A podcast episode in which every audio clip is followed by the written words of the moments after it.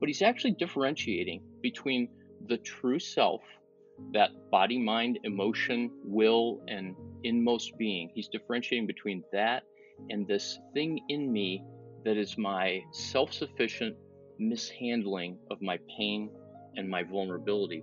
So if we think about the rocks and the rubble in the gold mine, that's our sin and our brokenness. And our job is to really believe what's true in Genesis 1 and 2 about who we are, God's image in us, our preciousness, our value like gold, and to realize that that's our truest identity. Old Testament, Ezekiel 36, Jeremiah 31. God has turned our heart of stone into a heart of flesh. We might translate that as God has taken our heart that's covered with rubble and debris and he's pulled out this gold inside. And I think that's what Paul concludes. Who will rescue me from this? Well, it's Christ who has united himself with me, and that's the place of the goal.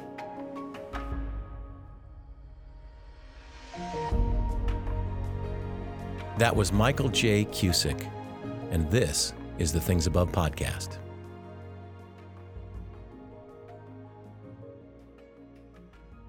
Well, my guest today is Michael John Cusick. Michael J. Cusick is my friend and my coach, my spiritual director, my counselor, my brother in Christ, and he is amazing.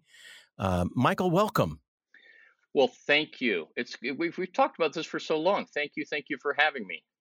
Oh, it's it's a pleasure. Well, I've been on your podcast, and that was a blast. And then we, um, restoring the soul, got to get the name there for your incredible podcast for anybody interested in therapy. Um, you, I mean, it's just incredible. Your guests are amazing, and it's a it's it's it's so such a good podcast. But Michael, you're also the, I guess, president, CEO, top dog of Restoring the Soul in terms of the the counseling. So say a little bit about that. Yeah, so Restoring the Soul is not just a podcast, uh, but it is a ministry that I started almost 20 years ago. And we're in Denver, and we do intensive counseling primarily with Christian leaders, pastors, uh, other uh, clergy, and out of bounds ministers, chaplains, and missionaries. And um, what an intensive is is people come to Colorado for three hours a day for one or two weeks, depending on the the goals that they have, and it's a it's a an opportunity for real deep dive into either our personal brokenness or to the hunger in our heart to know God more. And mm-hmm. I call it integrated clinical soul care, or because I love acronyms, ICSC. So there's a clinical foundation that's that's really rooted in interpersonal neurobiology and attachment and the understanding of trauma and the best of psychology and counseling skills and also a deep rooting in contemplative spirituality spiritual formation some of the historic ideas about spirituality and growth from the church and that you've spent your career you know unpacking yeah, absolutely. And that's why I was personally really drawn um, to Restoring the Soul, Michael.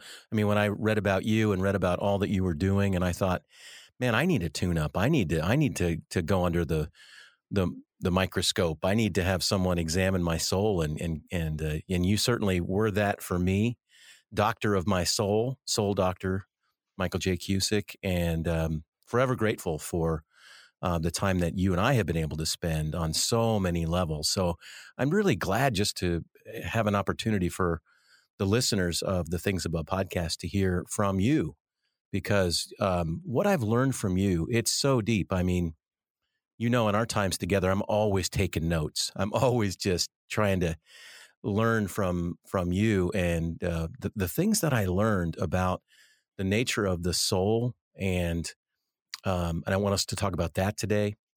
That's a big one, certainly for our listeners, because, you know, we talk about things above, set our minds on things above. Our minds are a big part of our souls. And so we want to talk about soul and, um, and attachment stuff that I think is fascinating. And you are so, so good at understanding what that is and explaining it. Maybe even talk a little bit about shame and sin, and then of course your your big mega hit book, Surfing for God, uh, we can talk about that as well if we have time. If not, we'll do another one of these podcasts because there's so much. So I got a bunch of S's. I got soul, I got shame, I got um, security stuff with attachments, maybe sin. Who knows what we're going to talk about? But um, Michael, where would you want to start us off, just in general, knowing a little bit maybe about our listeners, folks who are in the spiritual formation world, and if you could just say, like, what what would what would you want to say to them about what you know about the human person and the soul? Well, I would start by saying I love the title of your podcast. Um, I've spent a lot of time in Colossians and Colossians 3, and Dallas Willard was one of the impetuses to me memorizing chunks of Colossians. And so I, I think my experience and most of what I'll be saying today comes out of this intersection of knowledge from earning a couple of graduate degrees and training but it also comes out of my own journey of brokenness uh, that includes uh, alcoholism and deep, deep encounters with shame and addiction and compulsion. And I unpack a lot of that in Surfing for God, the book. So um, as I as I respond to anything, it's out of that context. And and so my uh, journey has really been about closing the gap, and the gap is between what I believe and cognitively assent to that which is true in the universe, but then what I actually experience. Mm. And I've I've come to call this the delta because in science and engineering and in the military, the Greek letter delta represents a gap between where you are and what your goal is. And so um, that how do we close the gap between you know I want to set my mind and my heart, Colossians three one and two, on things above, but I have a quiet time. I pray. I'm involved in Christian activity. And it just seems like I can't stay there. I can't be rooted. It can't be sustained. And uh, I answered that question with, well, the answer must be that there's something wrong with me. I'm not doing it right. I'm not doing it enough. And then as shame and despair grew of I'm weary and I can't try any harder, then I started to go in the direction of, well, there must be something wrong with God. And maybe this whole Christianity thing is false. And I got to the point where I said, uh, during a very dark season of my life where I was caught up in a lot of addiction and compulsion, I said, God, if this is all there is to Christianity, uh, and if and if this quote good news gospel can't touch what's deep inside of me, then I don't want to be a Christian. There's got to be more than this. And um, some people might think that that's bold, but it really just came out of a sense of weariness. And I think God honored that because there's a number of factors that that open the door to me being able to connect those two ends and i'm still closing that gap. Uh, andy crouch says and we have this at the beginning of our podcast as our intro he says there's two questions that haunt every human life. What are you created to be and what keeps you from being all that? And that describes the gap. So the thing i'd want to say the most in that context is that for the listener who wants to be able to set their heart and their minds on things above, the way that you can enhance that, accelerate that, and the image out of Colossians, uh, or I'm sorry, Philippians 3 of being rooted and established in love, that's what allows us to focus and give our hearts and minds on things above. The answer is within. So I think there's a, a notion that to grow in our spirituality and our formation in Jesus that we we look uh, up and out on the things above. And you'd be somebody to help me parse the Greek there with the things above. And I'm sure that that is things above, but we could think of that metaphorically as the things that are outside of us, not in the sense of separateness, but the things that are actually not us, but by being united in Christ, they actually are us. So this us but not us. And where do we find that within? It begins in our body. And I'm addressing several questions here now, but what is the soul? Uh, Dallas Willard, your writings absolutely positively has this Hebrew idea of soul as a holistic idea of body, mind, emotions, will, and then I would add our our spirit or our inmost being. And the Greek idea of soul is really just mind, will, and emotions. So I've lived on the one side of the gap of what I believe, really with the Greek idea. I've got to you know, focus my mind and my emotions and my will through my will by flexing my muscles. And for anybody with compulsions, addictions, um, depression, anxiety, that's that's going to be very short-lived because we can't flex our, our will enough. But when I began to understand the Hebrew idea of soul, that that God created our bodies, obviously, but that God loves matter, physical material, that that Jesus resurrected sitting at the right hand of God, which is the very next verse in Colossians 3, I think, that he exists with a body today, that a third of the Trinity has a human form with cells and molecules and neurons. And that's that's actually an important revelation. Mm-hmm. And therefore, to pay attention to our body as a window to our spirituality can be really profound.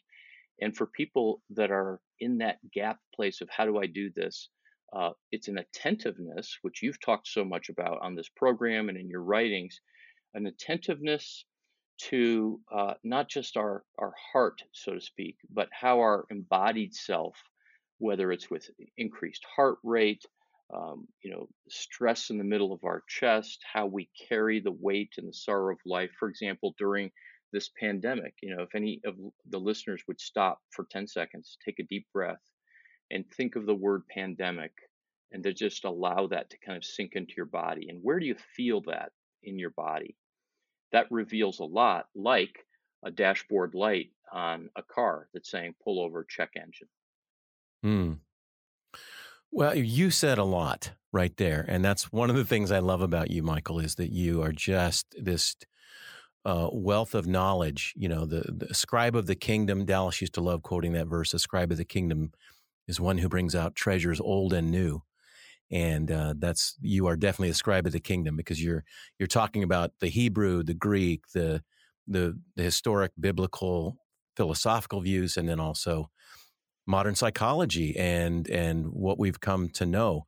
So, well, it's interesting to me that the the word psychos, which is the Greek word for soul, is in fact the word we use for psychology. That's where we get that. So, but quite often psychologists, we tend to think of the mental side. I think that's what you were talking about with, um, with the Greek side, and we tend to um, not so much think of it as, as holistic. Even though in the last several years, that's really been changing with certainly uh, Bessel van der Kolk um, and you know, and dealing with trauma in the body. Um, Gabor Mate's book in the helm of, uh, in the realm of hungry ghosts. That's a terrible title, but it's a great book.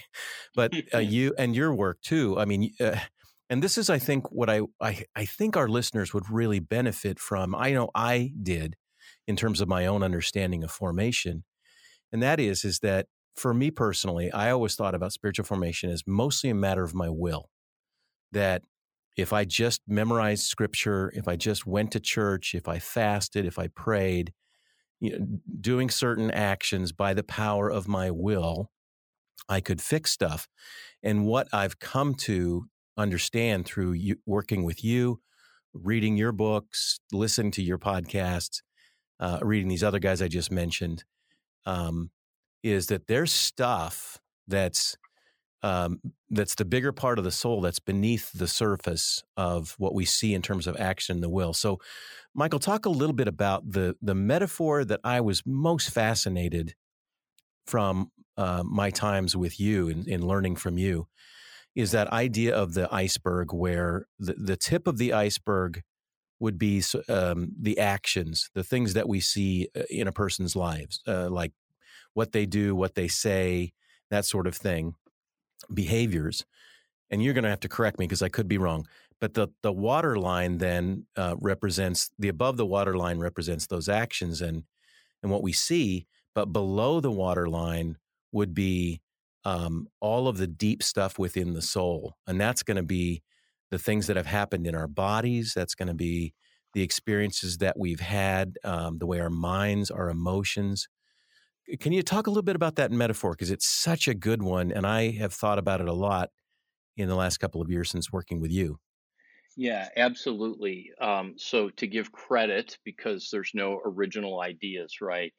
Um, Larry Crabb wrote about this in depth in his classic book uh, Inside Out from the mid 80s, and he borrowed the Okay. idea going all the way back to Dr. Freud in the late 1800s. And, and initially, it was just a metaphor that um, Freud was psychodynamic in the sense that he believed that there were deep forces within that led to uh, behaviors, whether compulsive or not. And if we go further back, isn't it beautiful that scripture usually has some reference or theme that later emerges either in the secular world or something like that? But in Proverbs chapter 20, verse 5, there's this passage that many would be familiar with. It says, The purposes of one's heart are deep waters. And then comma or semicolon, but a man of understanding, a person of understanding draws them out. And there's two things there that we should pay attention to. The first is that um, God is less concerned with what's above the waterline. And with the iceberg analogy, we know that you know what sunk the Titanic was not the iceberg that was eventually seen, but the mass, the 80% that was below the waterline, that that really uh, derailed the Titanic. And so those purposes, that word might be translated as our motives, our hidden agendas, our self protective strategies, the ways that we have learned to cope and adapt. And the way that Crabb wrote about it in Inside Out is he spoke of it as a style of relating, that our external way we, re- we relate to the world is really based on uh, things below the waterline. And an easy way to think of that is that what's below the waterline is a combination of deep longings, which represent our dignity and the image of God in us, the yearning that Psalm 84 talks about. And then on the other side, uh, we thought of a continuum. It might be our brokenness, um, the assault upon our dignity and the image of God. It could include uh, sin and all the ways that we mishandle our pain. And so uh, I once thought of these as kind of the the two uh, shoes or the two feet upon which our human personality is formed the image of God and the, the depth of desire and what we were created for, and then how we um, mishandle that, how we mistrust the goodness of God in that. And that's what's going on below the waterline.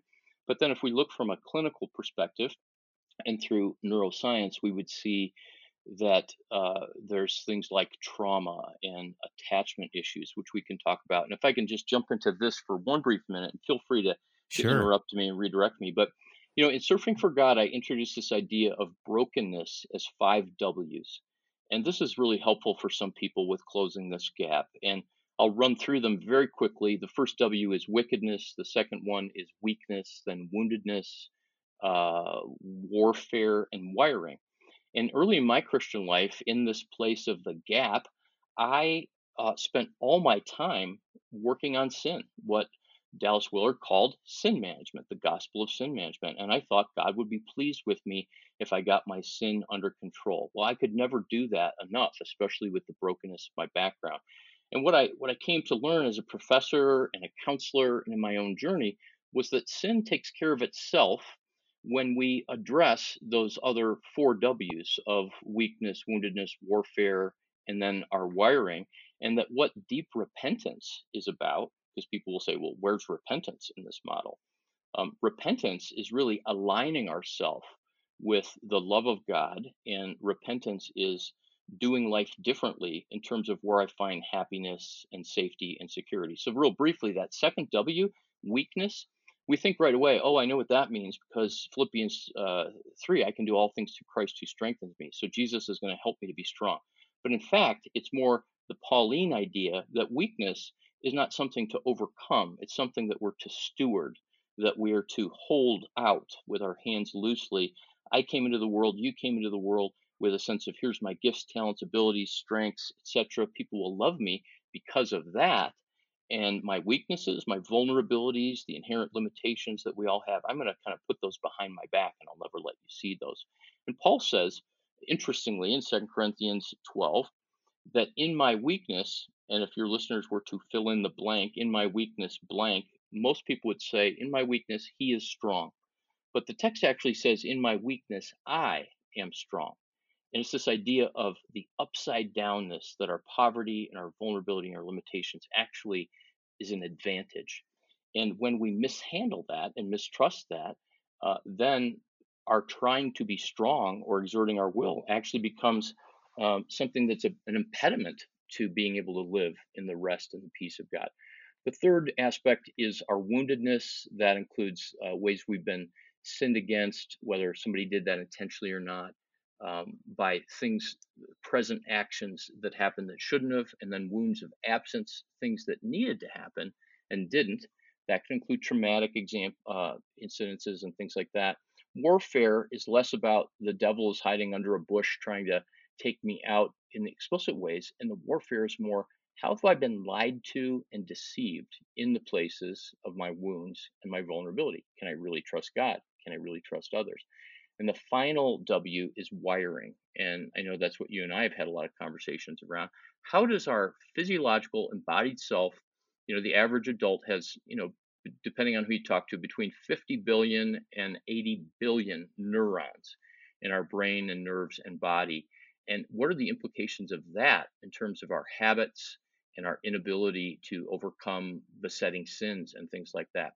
So if we look at those four W's of weakness, woundedness, uh, warfare, and wiring, and address those in a relationship with God where we're really safe to look at anything and everything, the quote wickedness above the waterline um, loses its power. I like to think of it sometimes as it just dissolves uh, because our soul is living in a place of God's got this, and I have the ability to connect with Him in this deep inner sanctuary. Mm. Wow. Again, that's a that's a lot of great stuff. That's so, Michael. I think you know everyone, most everyone relates to Romans seven. You know this idea that, um, gosh, the things that I don't want to do, I do. Let's just talk about that for a second. It could be it could be alcohol or pornography or overeating or shopping, and the list just goes on. It's a massive list of things that human beings say, "Gosh, I don't want to do that." Even as Christians, even I don't want to do that, um, and you do. And then on the on the flip side, there's things I want to do. I want to pray more. I want to be more spiritual. I want to serve more. I want to, and I and I don't do those. So when Paul says in Romans seven, the things I I don't want to do, I do. The things I do want to do, I don't. Most everyone really relates to that. But again, I think the typical response is, well, I'm just going to, by my willpower, change that. I'm going to have to figure out, you know, how to just muster the will to fix that. And the thing that I was so struck in in learning from you is that it's that stuff below the waterline that if it's not dealt with, and and you named sort of the with the W's all of those those issues, but you also helped me understand that there's some really primary needs of the human person, and I was so fascinated by that when you talked about seen and soothed and safe and secure, and boy that's that's that's uh, you set me on two years of work on that and i've been working on that certainly as i'm writing this book my next book the good and beautiful you. But um, can you talk a little bit about those things that are, in some ways, well, they're related, right? I mean, to the W's, the S's. Yeah, they're very much related. They're interwoven, and you can almost see um, not necessarily a one to one correlation, but I'm writing a book on this right now called Love Has You. And it's this idea mm. that um, our, our deepest calling is to live in a place where our soul is seen, soothed, safe, and secure. So these ideas out of human development and, in particular, interpersonal neurobiology.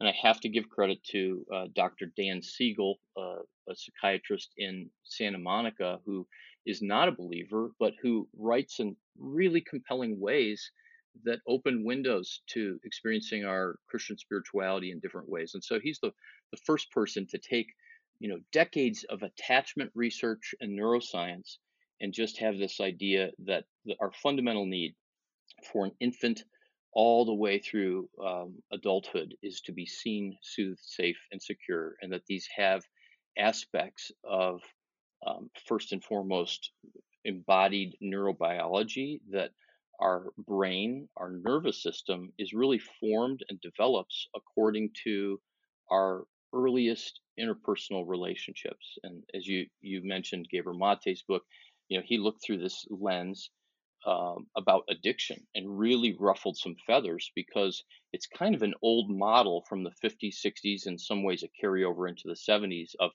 quote blaming the parent, you know, for a person's mental illness or issue today. And this is in no way about blaming a parent. I am a parent of two, but it's about taking account of and telling the truth simply about um, how we developed on that physical neurological level based on our experiences. And you know, when when when the writer of Hebrews says in uh, 12:2 that Jesus is the author and perfecter of our faith, that he's telling a story that we can rely on. Um, so let me just run through what these are. Um, yeah, let let's do that because I want. I think I think if we take them one by one, and that's been so helpful to me. So I'll ask you seen, and then you say it, and then let me see if I can summarize. Yeah. Just because that's what I love to do. So so scene, what is that about? Seen starts with the gaze of another upon a human person. Um, and we can always reflect this back to the Trinity because somebody listening might go, Well, where is this in the Bible? Well, I have some chapters and verses, but I think ultimately our hermeneutic and our and our, our vision ought to be the lens and the language of the Trinity, which is, of course, interpersonal, connected, and relational. So the Trinity perfectly sees one another. There's not a member of the Trinity, the Father, Son, and Holy Spirit, wearing a fig leaf that says, "Oh, you can't you can't see this because I had this thought yesterday."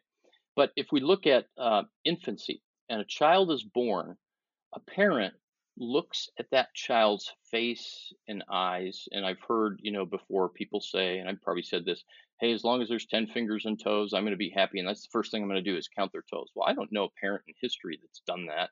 I think everybody looks into the face of their child. Mm. And when I when I held my my son, our daughter is adopted, so I didn't have that that privilege. But when I held my son in my arms, I gazed into his face moments after he was born, and I knew him. Which sounds ridiculous because how could I know him? He had just been born, but there was a deep knowing of I've just met him, and yet I know him. Why? Because he's actually um, a part of me genetically, but he's also risen from my dreams. He's a part of my wife, and there is a knowing that is so deep it's it's beyond words.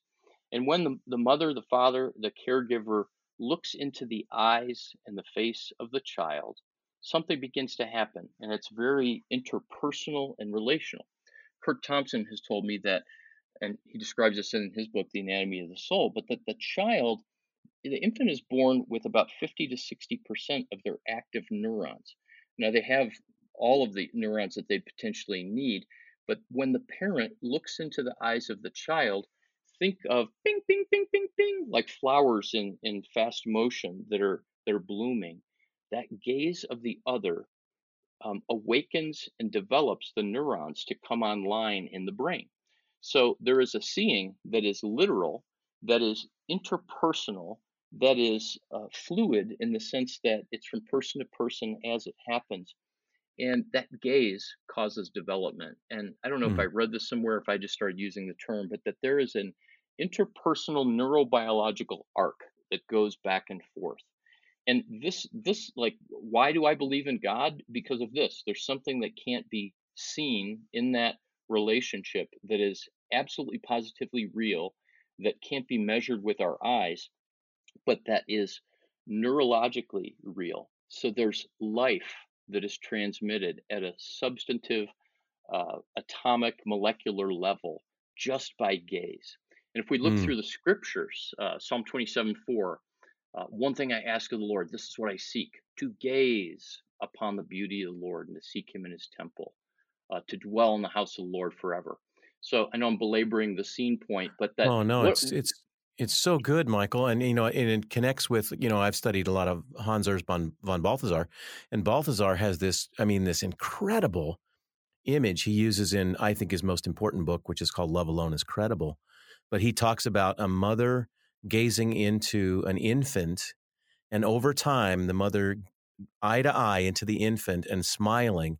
And at a certain point, the infant responds with a smile. And, and Balthasar likens that to our own spiritual awakening to, to when, when we see the love of God, we experience that gaze absolutely. that that absolutely i mean that that's right at the heart and that's why he says love alone is credible it's at the core of his theology the dude wrote like a 16 volume thing but a lot of it boils down to that image that idea of the of the mother or the father with the infant and that gaze and I don't know if you've seen this, Michael, but uh, it's recently in the news. It was news a long time ago about these Romanian orphans you know about that? Yes, yes. They they they got no, they were treated almost like livestock. They just changed their diaper and handed them a bottle. They got no love. They got no eye to eye, and the the psychological damage in their later lives was huge.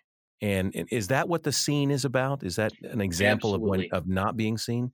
Yeah, and I love von Balthasar's idea that that's our spiritual awakening. You know, so uh, when did you become a Christian? When did I become Christian? Of course, there's a moment of decision, but what if I might say, and, and this is going to stretch some people, what if I say, I became a Christian when I received the loving gaze of a parent for the first time? And in my life, that was missing in some ways. My mom had clinical depression and went away to a hospital uh, for a couple of months after I was born.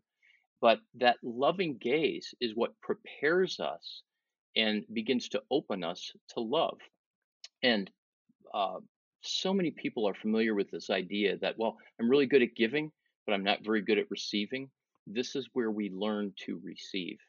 And mm. Jesus' invitation to us is not just pick up your cross and die, but hey, follow me, and you're going to have to learn how to receive. And receiving is far more vulnerable.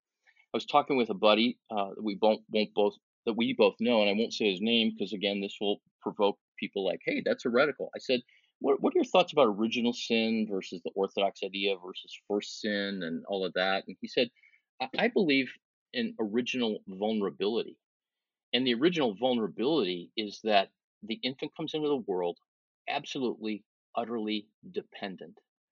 And as we grow chronologically, intellectually, and physically, we become less and less vulnerable in one sense but spiritually and ultimately, we have no control over what happens in the world as we're learning in a pandemic and with um, riots and things like that. And we ultimately, as we typically define sin, are left to ourselves, self sufficient. Mm-hmm. So the infant is profoundly vulnerable, and the very first thing that they come to rely upon is that gaze. You know, going back to David in Psalm 27 4, uh, the temple of the Lord and the house of the Lord. What is that? Today, it is us. You and I are the house of the Lord. And so David's saying, I want to gaze upon your beauty and dwell within myself, dwell and be present to myself where I can receive that gaze.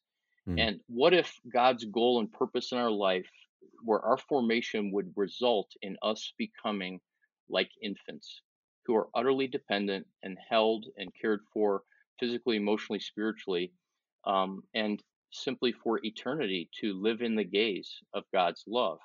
Maybe that's what Jesus meant in Matthew 18 that we're to become like a little child to enter the kingdom of heaven. I typically think of that as a three or four year old that's kind of fun and playful. But what if what if he meant that we're to become like a two day old? Nope, that's too much for me, Jesus. That's a little too dependent. I love it. Let's go back to what you said about the Trinity gazing upon one another without the fig leaves. And of course, that's uh, you're you're making reference there to the garden, and after they were ashamed and they they put the fig leaves on. So we got to talk a little bit about shame. But here's here's where I want to key off of a couple of things that I I think well that I've learned from you, and I I, I want to dig deeper into it, and that is. So, in my relationship with you, Michael, after I learned that you were a trusted brother in Christ, a person who really understood the soul, um, and I, after I'd, you know, heard, learned your story, which is you're incredibly honest with your story. I mean, your brokenness, the addictions, you know, the, your life, the, the wreck that it was, the, con, the experience of the breakthrough, the healing, the couple of decades of, of walking in freedom and all that. But I thought this brother knows, well, as a friend of mine said, he's got no stones to throw, right? He's not, a, mm. he's not going to judge kind of a thing. Uh, Rich Mullins used to use that line a lot about certain people. They don't have any stones to throw. And, and I experienced you as a brother like that. So when I did, I so when I felt comfortable with you and I did my deep dive and said, here it is, man. Here's like, here's my my history, the the junk, the things that I've done. And um and I was, you know, it was a risk of vulnerability for me particularly, and I think that I'd even told you, like, you know, I'm a Christian author. I'm supposed to be perfect, but here's my imperfections and flaws and brokenness and even wickedness, right? To use one of your W's. And I confess I shared all that stuff with you. And I was, you know, the shame is really was driving a lot of it because I wasn't who I wanted to be. That that that thing about the Andy Crouch thing, who I want to be. And I'll never forget what you said, Michael, when you you said, "I'm really struck by your integrity." Mm. And I, I, you know, I, I almost fell off the chair because I thought that's the last thing that I would have expected after I had just went this deep dive of here's the junk, like here's the here's everything, almost everything that I have, you know, done that my brokenness and sin. And then you said that and it really it, and so I want I'm connecting that with what you said today about seen because in a way as I'm thinking about what you said and and my experience in confession with you is that you saw me like you saw me without the fig leaf yes and and you uh, and and and you affirmed me when you said wow i'm really struck by your integrity hmm. can you explain that was a weird moment for me maybe i'm doing therapy right now but but well uh, we all are we all are yeah. Right? but yeah i mean uh, but i think it connects yeah, there's so many things I want to say about that. First of all, that was such a joy and such an honor, not because you're James Bryan Smith, the author, but because you're Jim Smith, the human soul, that you are such a good soul. And in that, if you will, confession to a priest, uh, spiritual director of brokenness, um, there was just this sense of you operating in alignment with God. You were saying, you know, if you had written something on your to do list that morning, it would be, I want to be known, and I'm going to put myself in that position. And so, anytime there's the experience of a soul being known or knowing another soul, including God, because Old Testament refers to God as having a soul, um, that that is a joyful, worshipful, freeing, good process that just as God said in, in Genesis 1, it is good, it is good, there was something so good about that. And so the integrity wasn't you have integrity because you're quote finally you know saying that you struggle with anger or whatever it is but the integrity is when we are known it gives us the opportunity to see what's real and what's true and what's the below hmm. the waterline if you will and when we see below the waterline we see one another's pain and fear and shame. And it's at that level where we're all on the same playing field. And I believe that this is, you know, God is inherently forgiving and merciful and kind and generous and all that. But I think that particularly because he has such compassion, you know, back to Colossians 3, clothe yourself with compassion, kindness, humility, gentleness, patience, that God sees below the waterline and the phrase that I've used again and again in my own story, and Jesus has showed up in pictures in my mind where he looks at my worst and he puts his arm around me and he says, Well, of course. which which is always dismantling to me mm. because mm. I want to beat myself up and I want to prove to him how sorry I am and how much I hate my sin or myself. And the embrace is just like, don't do that. Of course. I won't go into this now, but one of the darkest moments in my addictive life, one of the most shaming things, Jesus showed up there and he said, Of course.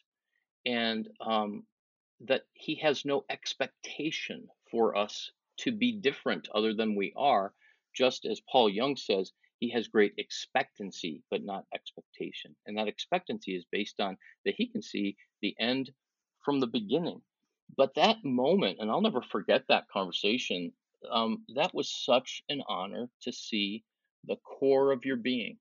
And I think in discipleship, spiritual direction, mentoring, therapy, it's this opportunity to sit with a person and to uh, not to invade or to abandon, as the psychologist and mystic James Finley, who studied under Thomas Merton, said.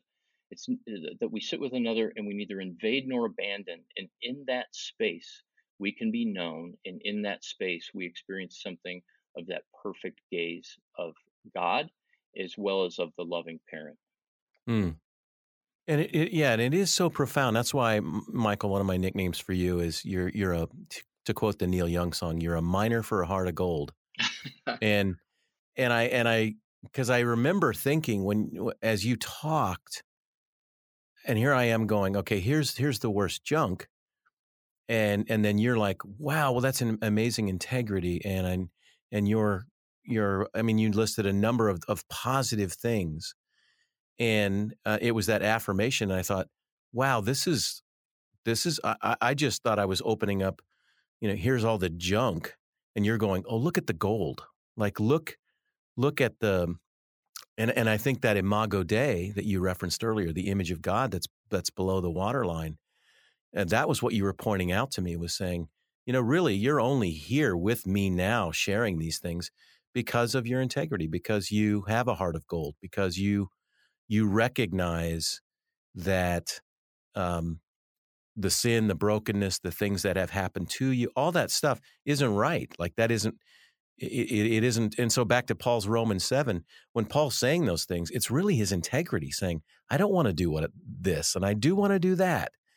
And uh, and I think that was what was so fascinating in learning from you, Michael. Is there? Well, there's this heart of gold inside there that most people don't see because it's so covered up with with shame. And I'm yes. wondering too if if um, you know if the, the 12 step programs are built on this idea of of you know c- confessing that we're not God, that we we've made a mess, and even even you know in the in the 12 step meetings when the person just stands up and says, you know, hi, I'm Dave, and I'm a whatever, an addict, alcoholic, uh, sex addict, whatever it is, and the other people go, hi, Dave, you know? Is that that same dynamic of like you just shared your brokenness and we just affirmed your integrity or your yes. Yeah and yeah i've been a part of 12 step groups and in those groups uh, many of which are or most of which are unbelievers they look past the junk because they go well that i know that that's me too. And to use your analogy of gold you know we know that gold is buried or back in you know the gold rush days panning for gold you either have to dig for it or it has to be excavated usually with some kind of explosion or unnatural experience of getting the gold out or there's uh, flowing waters and rushing water that carries that gold and um, i like to think that our sin is the rubble or the the, the, the flowing rush over us in life that we go, oh yeah, I need to fix that, and then maybe I can be good. But that's that's what Paul talked about in Romans 7. He ultimately concludes that chapter saying, It is not me that's doing these things, it is my sin nature. And it sounds initially like Paul is uh, letting himself off the hook or going light on sin or justifying, you know, the devil made me do it or this is my terrible childhood but he's actually differentiating between the true self, that body, mind, emotion, will, and inmost being. He's differentiating between that and this this thing in me that is my um, self-sufficient mishandling of my pain and my vulnerability. So if we think about the rocks and the rubble in the gold mine, that's our sin and our brokenness.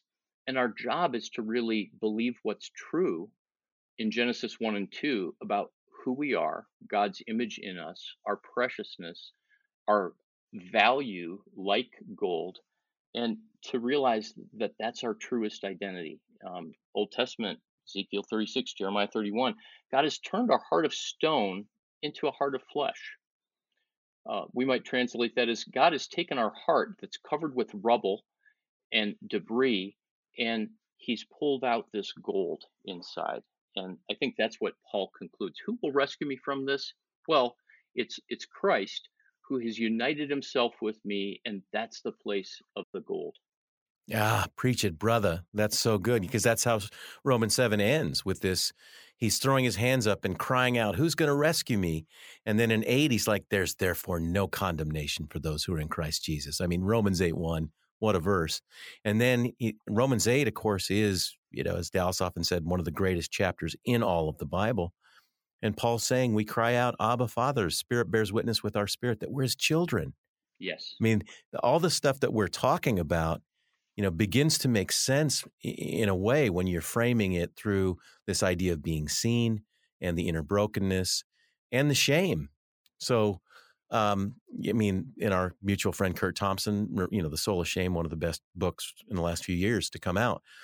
Let's talk a little bit about shame but before before we get to that the other thing i learned from you is let's talk about the t word because we're doing a lot of s's with seen and soul and all these things, but um, trauma. And and one of the things that you taught me is that um, there, there's there's capital T trauma and and you know lower T trauma, um, and and and in my own experience, I'm fortunate not to have had you know big capital T traumas, which would be things like real abuse and violence and the stuff that leads to the PTSD that you know soldiers seeing their friend blown up and I mean there's there's that's a capital T trauma but there's a lot of you know lower T traumas that happen to us neglect you, you talked about you know when um, you know someone doesn't get picked on the playground and while that seems minor it does lead that's a small trauma and those add up. So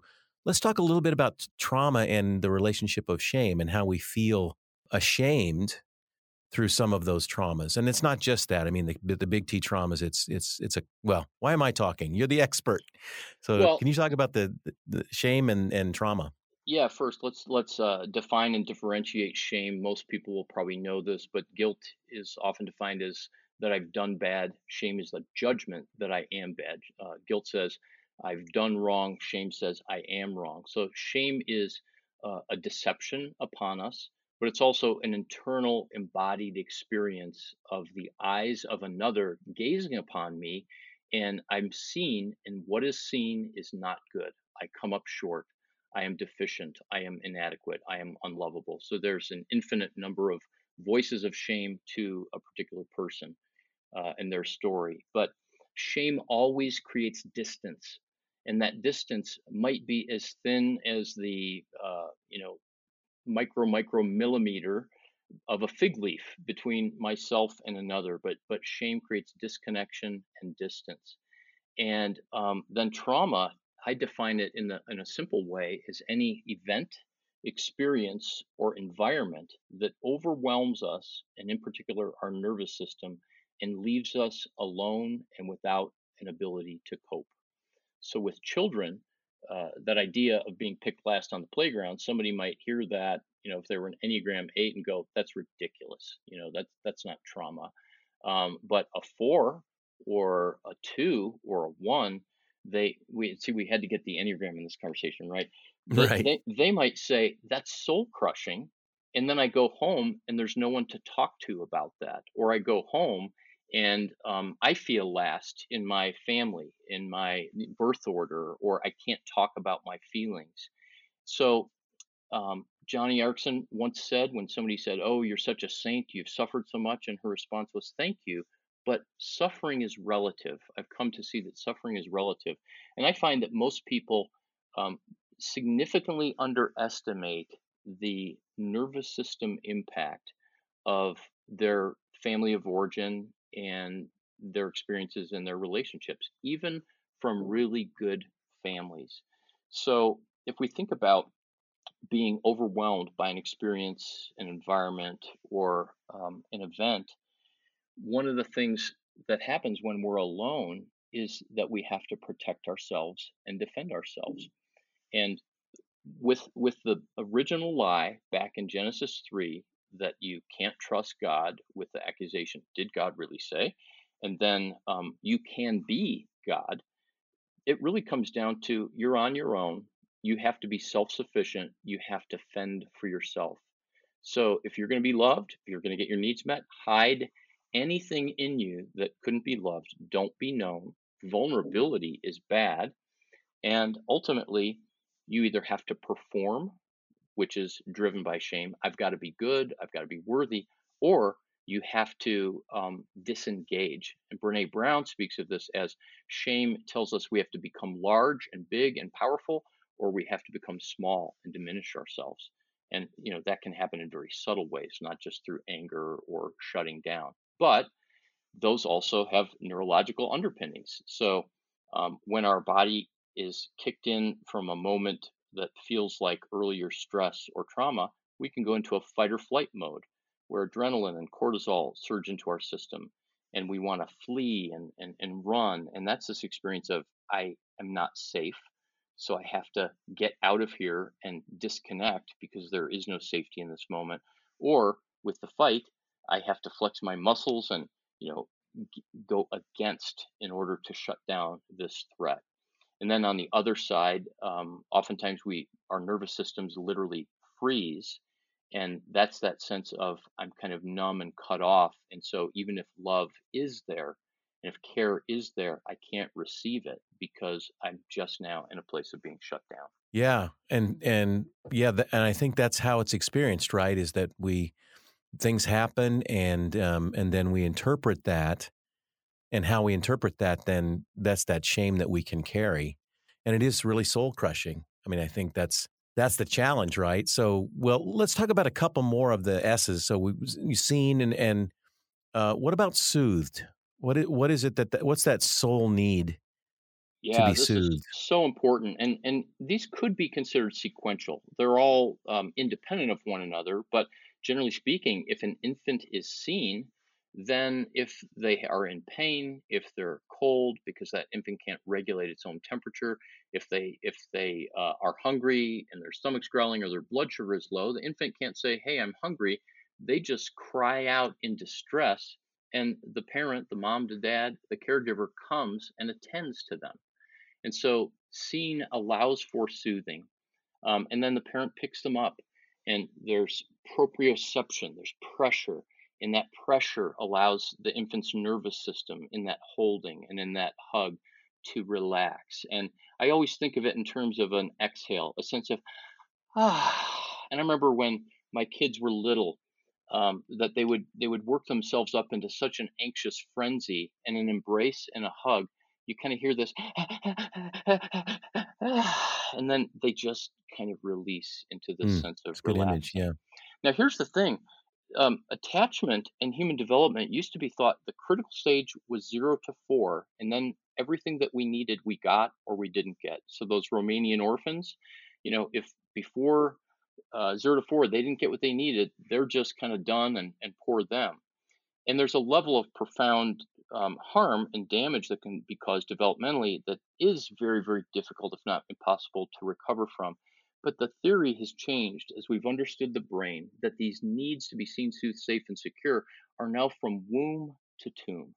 So a married couple that's 50 or a person who's 80 on their deathbed, they have those same needs to be seen, soothed, safe, and secured. And without them, uh, an individual will become dysregulated, and that will relate, relate and re, uh, result in relational difficulty, marriage problems, some form of I have to become big or I have to become small, I have to overengage or disengage.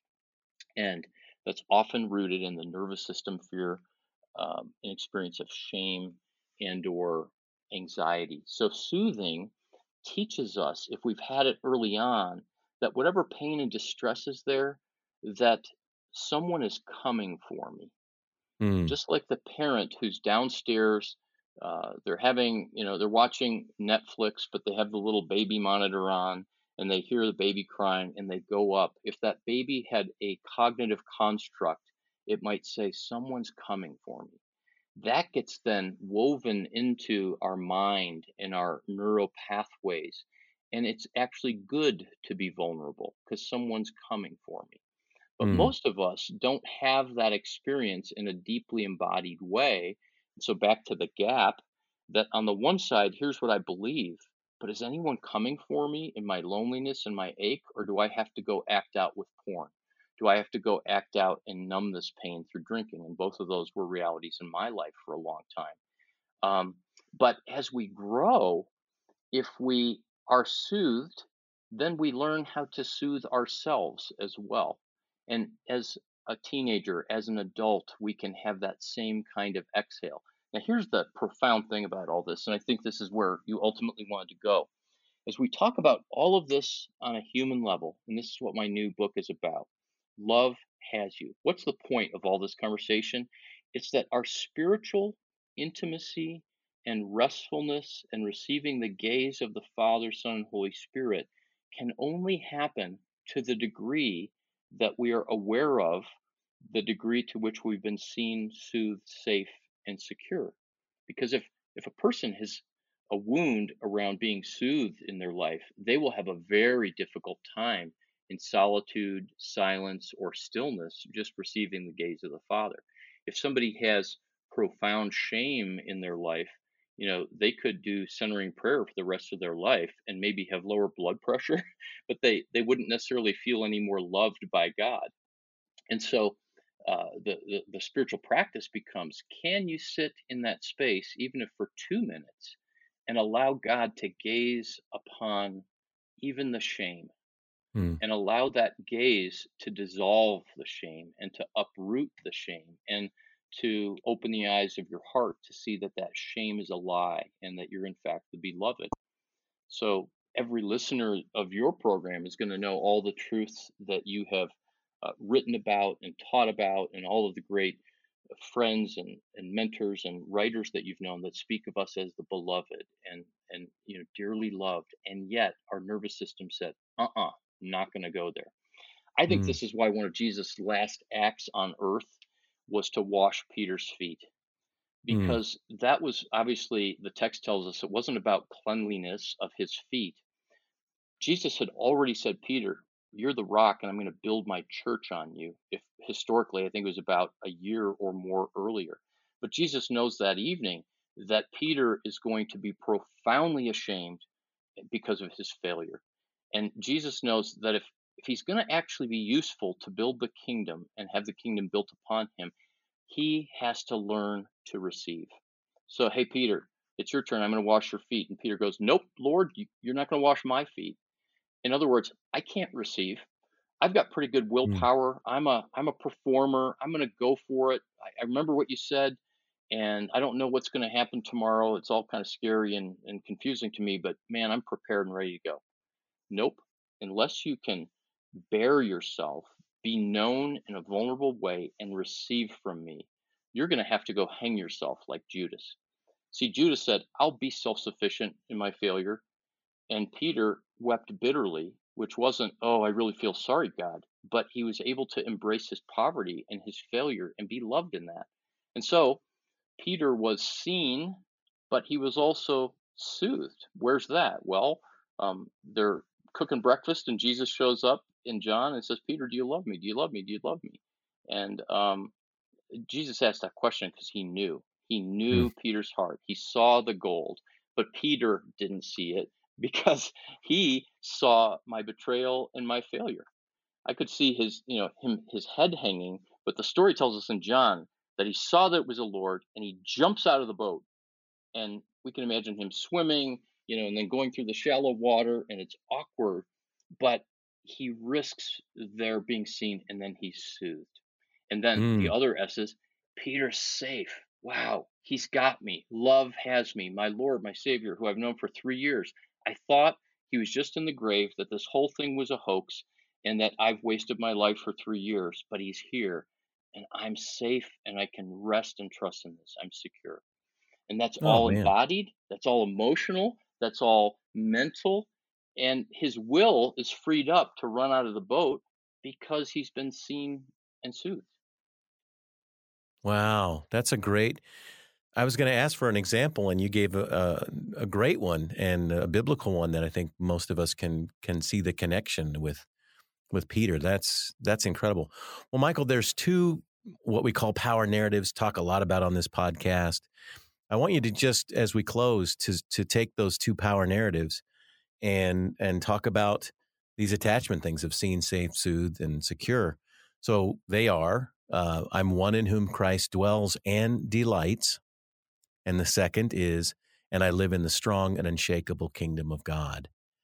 Um, I call them power narratives because uh, I know in my own life, and I've heard it from countless people, that when you make those thoughts a regular part of your thoughts from above, like when, you know, I try to say them every day, I'm Jim in whom Christ dwells and delights, and I live in the strong and unshakable kingdom of God. That as I do that, it's so healing. Why? Why is it based on what, based on the framework you've been talking about? Why are those two narratives so powerful? Well, I'll speak personally. I, I heard that from you, and I have prayed that not consistently, but I try to say that every day. And our staff here at Restoring the Soul, uh, we had that for an extended period of time on our whiteboard um, and I encourage people to pray it. And so, truth resonates with every other part of reality. So if there's an embodied reality, but let's let's take those uh, one in whom Christ dwells. Well, the first thing that does is that it undoes the lie in Genesis that you can be God because you have to take care of yourself. If I'm one in whom Christ dwells, that he gazes upon me, that I cannot run from him, as I run, he's like Velcro and attached to me, but because he's on my shoulders, I turn and I see him and I can't see him because he's attached to my shoulders.